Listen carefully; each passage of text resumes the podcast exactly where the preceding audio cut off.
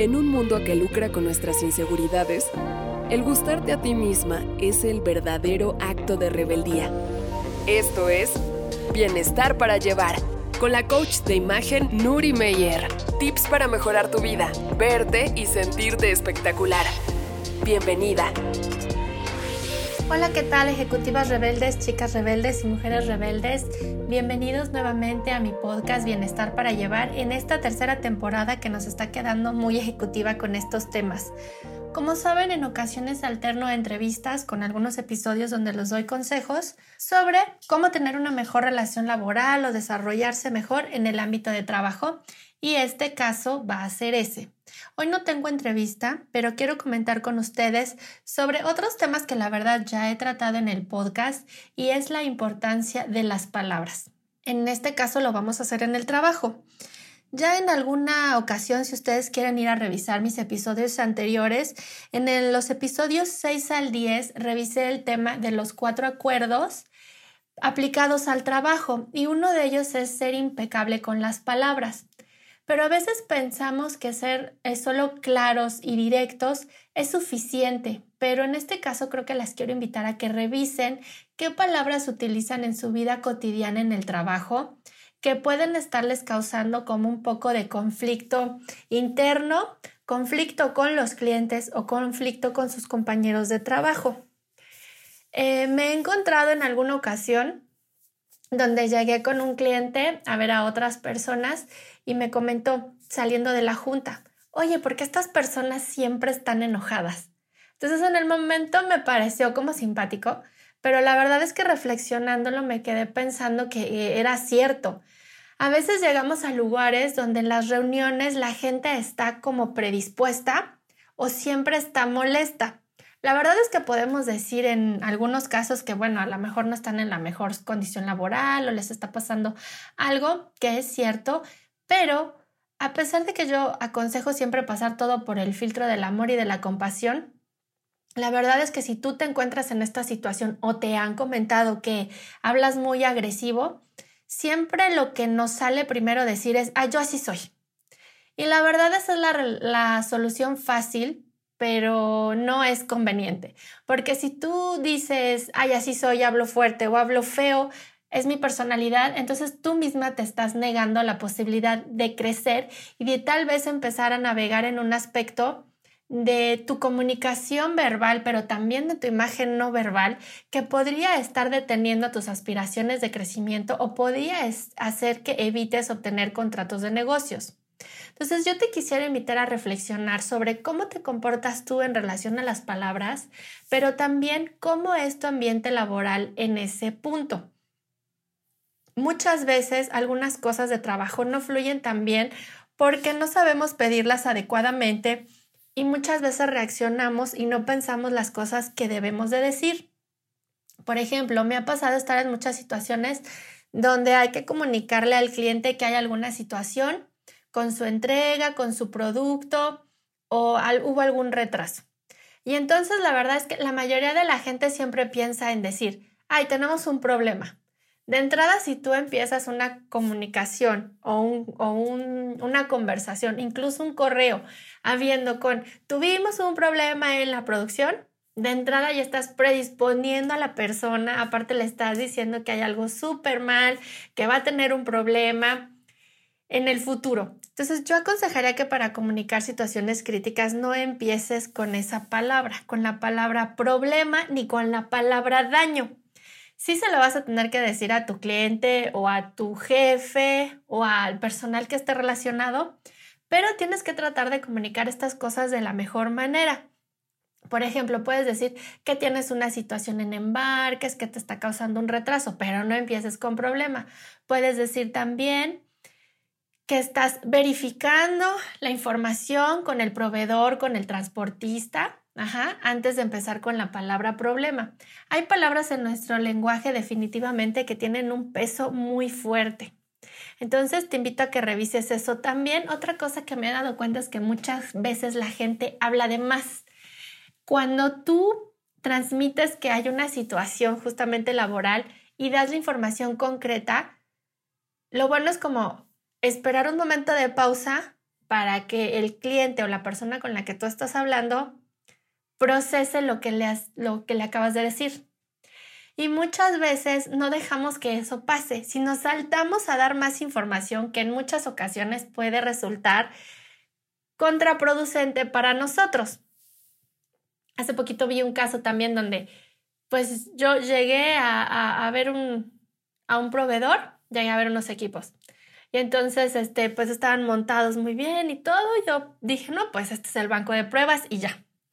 Acto seguido, acompaño a la persona que me llevó de asesora para ver eso y le dice, no, es que está pasando esto y aquí y allá, ¿no? Y, y, la persona se quedó callada justamente porque estábamos pensando qué íbamos a decir en relación a la información que nos estaban dando y nos dicen, ay, es que tuvimos un problema porque esto se movía y construimos aquí y así y acá.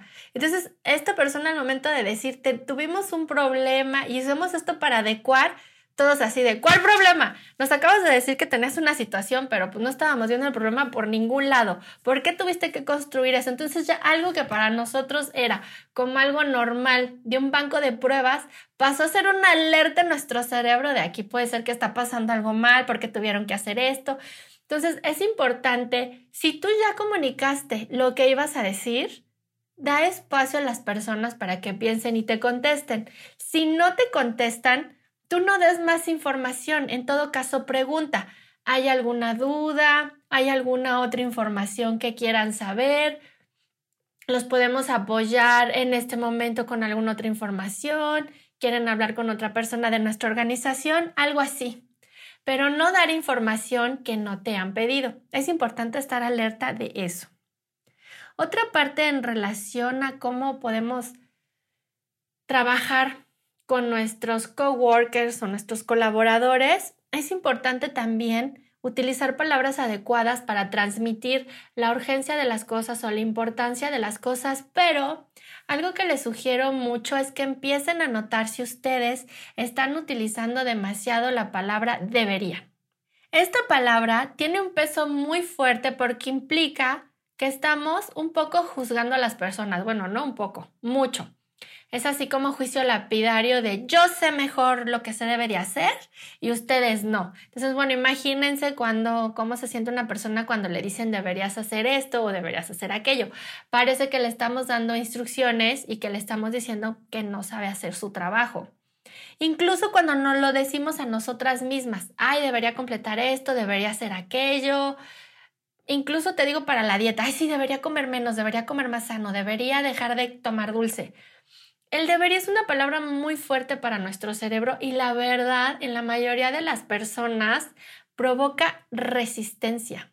Entonces yo te sugeriría que lo cambiaras por otras opciones. Si tú te cachas que eres de las personas que utiliza esto demasiado, tal vez puede ser que traigas un mini juez dentro de ti y por eso lo utilizas mucho.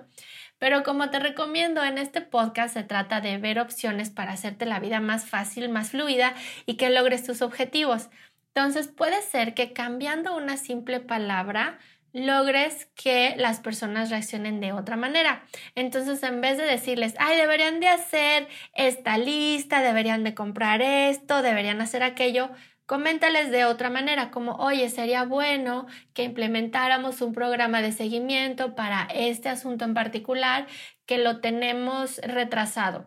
Y pregúntale a la persona su opinión, ¿qué te parece? Ajá.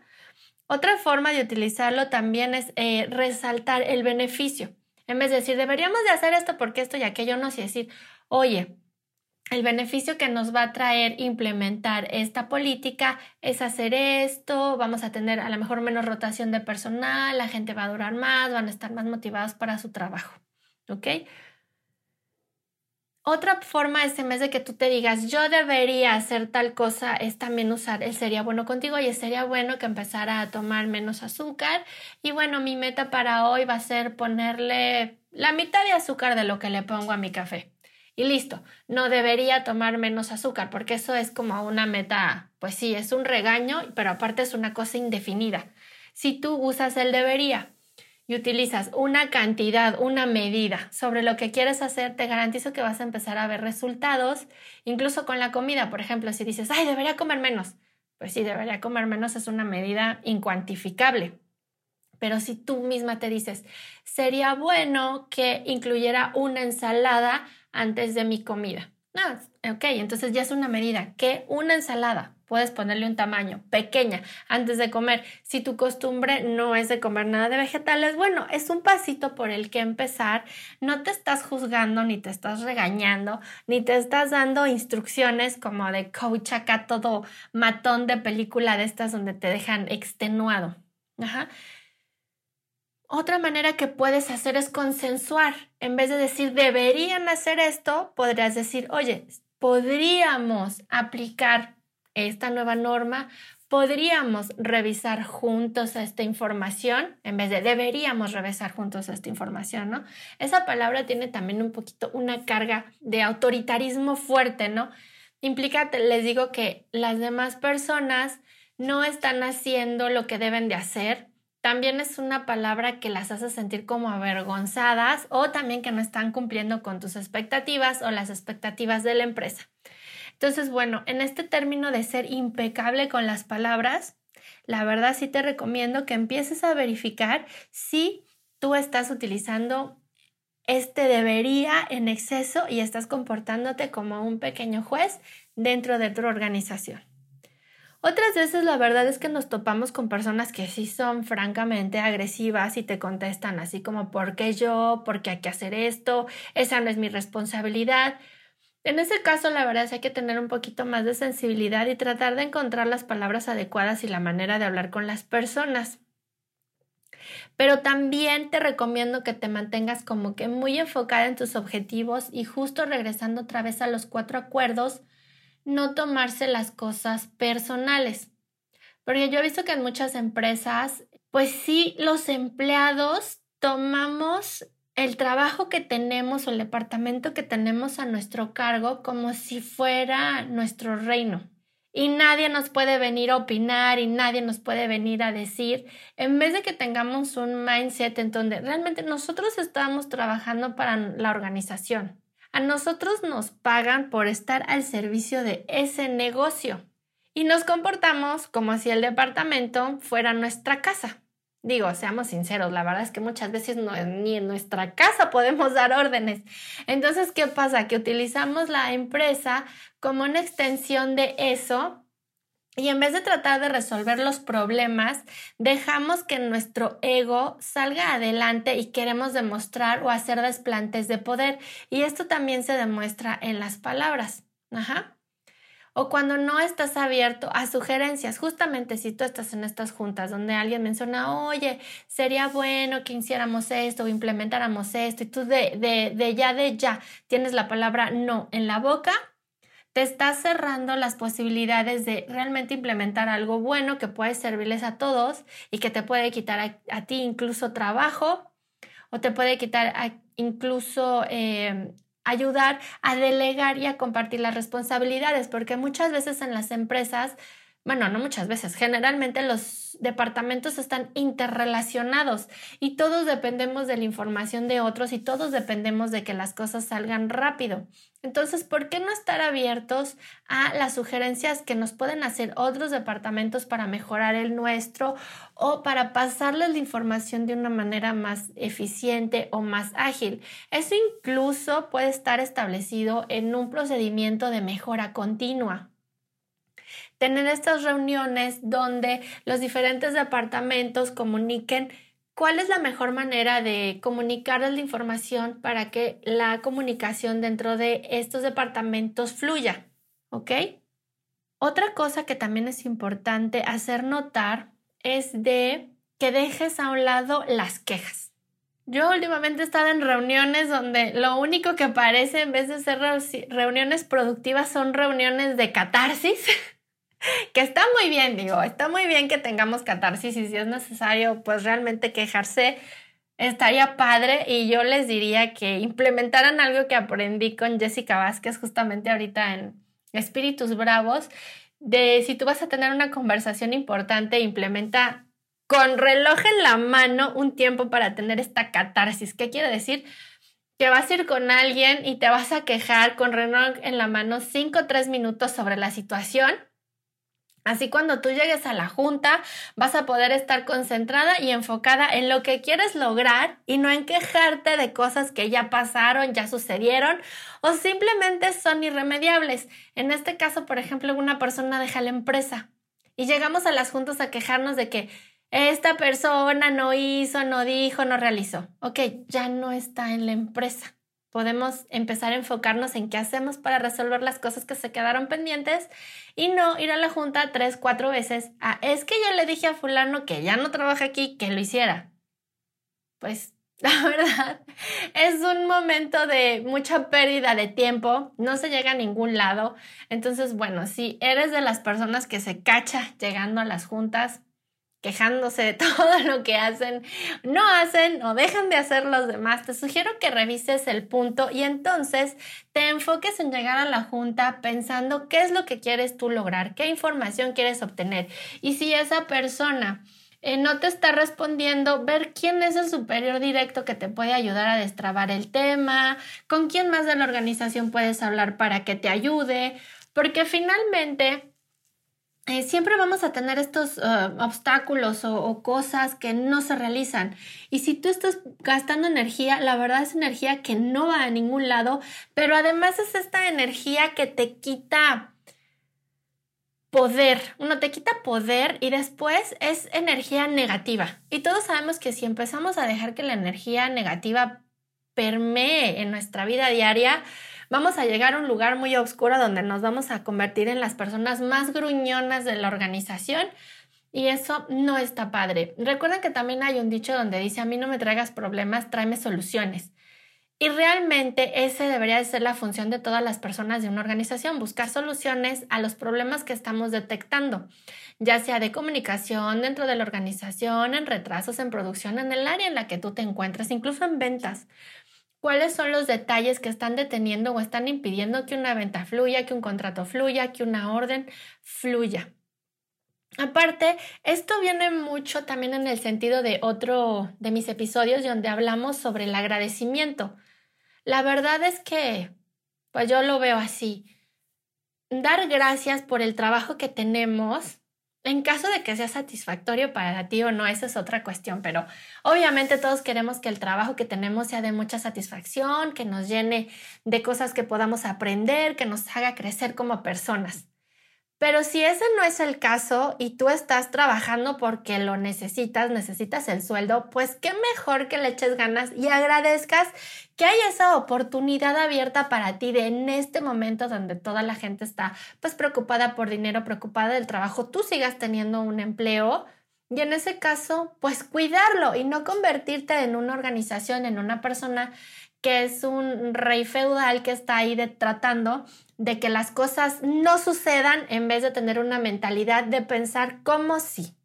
Incluso esta mentalidad de como si es súper importante tenerla hasta en tu vida, ¿no? Porque te permite realizar tus sueños. Por ejemplo, si yo quiero acceder a una posición más ejecutiva o ascender, lo que tengo que pensar es cómo sí puedo acceder a esa posición. Lo que muchas veces es que estamos pensando cómo no acceder a esa posición, es decir, ah, mi jefe no me valora, mi jefe no me respeta, mis compañeros, y muchas veces porque como vimos en la entrevista que le hice a Gele, estamos esperando que las personas o las organizaciones nos vengan a ofrecer lo que nosotros queremos cuando muchas veces a lo mejor ni lo saben. Entonces, esta mentalidad de cómo sí incluye también hablar las cosas que tú quieres. Ajá, hablar con tu jefe si quieres ese ascenso, cómo lo puedes lograr, si quieres cambiar de posición, pedir el feedback, que a veces es rudo también recibirlo sobre cómo te estás desempeñando, pero también cuando te lo dan, tener apertura para recibirlo. De hecho, les quiero recomendar una serie que estoy viendo ahorita en HBO.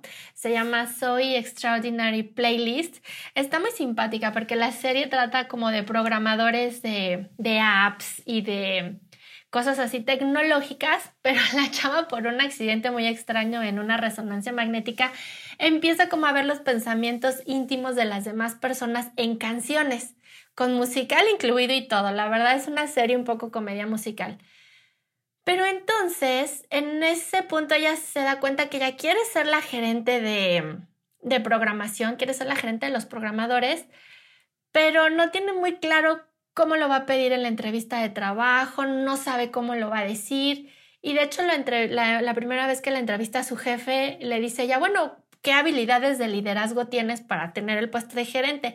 Y ella se queda como un poco sin saber qué contestar. Bueno, pues eso es lo que tienes que estar pensando tú siempre. ¿Qué habilidades necesita el gerente, director, manager, líder del departamento en el que estoy para tener ese puesto? Negociación, comunicación, habilidad para delegar, trato con las personas, o sea, tú tienes que estar pensando eso. Entonces, en el contexto de esa serie, ella justamente va a hablar porque le dice a su jefa, bueno, por las habilidades técnicas está el puesto entre tú y uno de tus compañeros. Entonces, pues obviamente ella no sabe quién porque varias personas em, aplicaron para esa posición, pero ella se topa con el chico que, que quiere también la posición y entonces empieza a escuchar su canción en la mente donde le dice, a mí no me importa nada este trabajo, a mí lo que me importa es tener el puesto de gerente, a mí lo que me importa es el poder, a mí lo que me importa es el dinero, a mí lo que me importa es pasar por encima de todos. Entonces ella se queda así toda asustada y él le dice, oye, no importa quién gane el puesto, yo estoy segura que si tú ganas, yo voy a trabajar muy bien contigo cuando no es lo que está pensando. Y eso, la verdad, es lo que generalmente pasa en las empresas, pero eso le da a ella como la posibilidad de empezar a pensar en qué va a decir para qué, cómo es que ella tiene esas habilidades para gerenciar el departamento de programación y es justo lo que le va a decir a su jefa y ella logra el puesto. ¿no? Entonces, bueno, es importante que digamos lo que queremos. Si tú quieres acceder a una nueva posición, que lo comentes con la persona que te puede dar acceso a él. Obviamente te recomiendo que empieces por tu jefe inmediato. No te lo saltes, a menos de que quieras su posición. Entonces, bueno, ya será otra estrategia, pero no vamos a, entrar en ella en este momento. Pero bueno, esa sería como, como otra de las recomendaciones. Habla claramente y siempre si es un tema delicado, hazlo de frente, no utilices correo electrónico para comunicar situaciones, como ya dijimos, que no se están dando en las mejores condiciones. Primero trata de ir con la persona a hablarlo personalmente y si llegan a acuerdos, en ese momento ya los pones por correo y los mandas. Pero asegúrate de primero tener una conversación cara a cara. También hay muchas cosas que se malinterpretan o no se llega a acuerdos porque todo se hace por correo y a veces falta esa pequeña interacción donde uno levantaba el teléfono y hablaba con la persona. Antes de la, antes de la pandemia incluso eso era pararte e ir al escritorio de tu compañero para preguntarle X o Y cosa. Entonces, bueno, esa es otra sugerencia también para mejorar la comunicación. Si puedes hablar por teléfono con la persona, hazlo. O si puedes utilizar estos servicios de comunicación, eh, el WhatsApp no lo recomiendo tampoco. o sea, siempre te trata de tener una conversación donde escuches la voz de la persona. ¿Por qué? Porque en comunicación no verbal ahí vas a notar muchísimas cosas, la inflexión, el tono de la voz, cómo se siente con lo que le estás diciendo, si se está sintiendo amenazado, si se siente a gusto, si se siente motivado. Ese justamente la voz es el parámetro que te va a dar a ti el termómetro de la situación y cómo seguir manejando tus palabras para que éstas sean impecables y tú logres tus objetivos. Esto es el oráculo de la moda. Ay, pero no nos podemos despedir sin irnos al oráculo de la moda. Sí, bueno, yo sé que no tengo invitada, así es de que hoy lo que voy a hacer es sacar una carta para ustedes yo misma. Así es de que, bueno, mientras estoy grabando voy a pensar en ustedes, ejecutivas rebeldes y mujeres rebeldes que están escuchando este podcast, en los temas que les gusta que trate, en los temas que hablé hoy, justamente en este tema de la comunicación, cómo hacerla más amable, menos agresiva y más fluida. ¿Y qué les parece? Sí. Ah, vamos a poner, vamos a seleccionar la carta número 8, que es la carta de, que el símbolo de infinito. 3, 4, 5, 6, 7, 8, que me gusta mucho. Ay, miren, nos salió una líder nata que es Diane von Furstenberg. Ella nos dice, mira, la actitud es todo lo que necesitas usar. Envuélvete y siéntete como una mujer. Volverte una princesa no es el happily ever after. Ay, mira, esta carta me gusta mucho porque dice, la actitud es todo lo que necesitas usar. Entonces tienen que tener ustedes una actitud poderosa de lograr las cosas, pero a la vez yo digo amable para lograr que las cosas fluyan mejor. Envuélvete a ti misma y siéntete como una mujer. Esto es importante porque muchas veces en los ambientes de negocios, pues tratamos de tomar actitudes como hombres, tratamos de mimetizarnos incluso con ellos, nos empezamos a vestir igual, empezamos a, a descuidar nuestra apariencia personal, a descuidar nuestro estilo y más cuando no lo conocemos, ¿no? Pero es importante, es importante resaltar nuestra personalidad en los negocios, ser personas a las que miren y no ser personas que nos escondemos detrás de otras.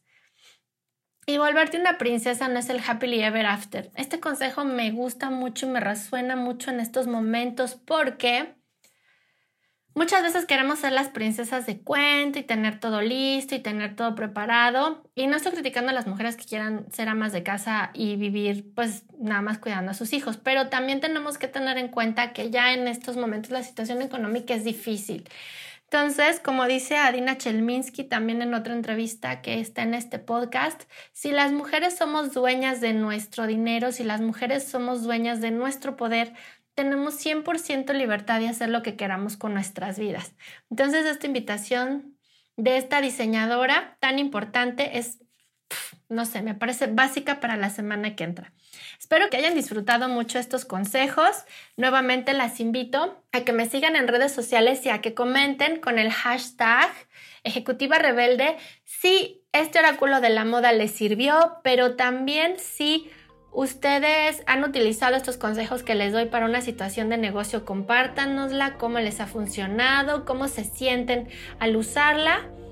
Obviamente pues son consejos muy genéricos, pero yo he encontrado que son muy útiles en todos los ambientes de negocios. Así es de que bueno, me pueden encontrar ya saben en Facebook, Instagram y LinkedIn como Nuri Meyer. Me va a encantar saber de ustedes, conocerlas y que compartan sus experiencias conmigo y con mis invitadas. Muchas gracias. Que tengan una muy linda semana. Bye.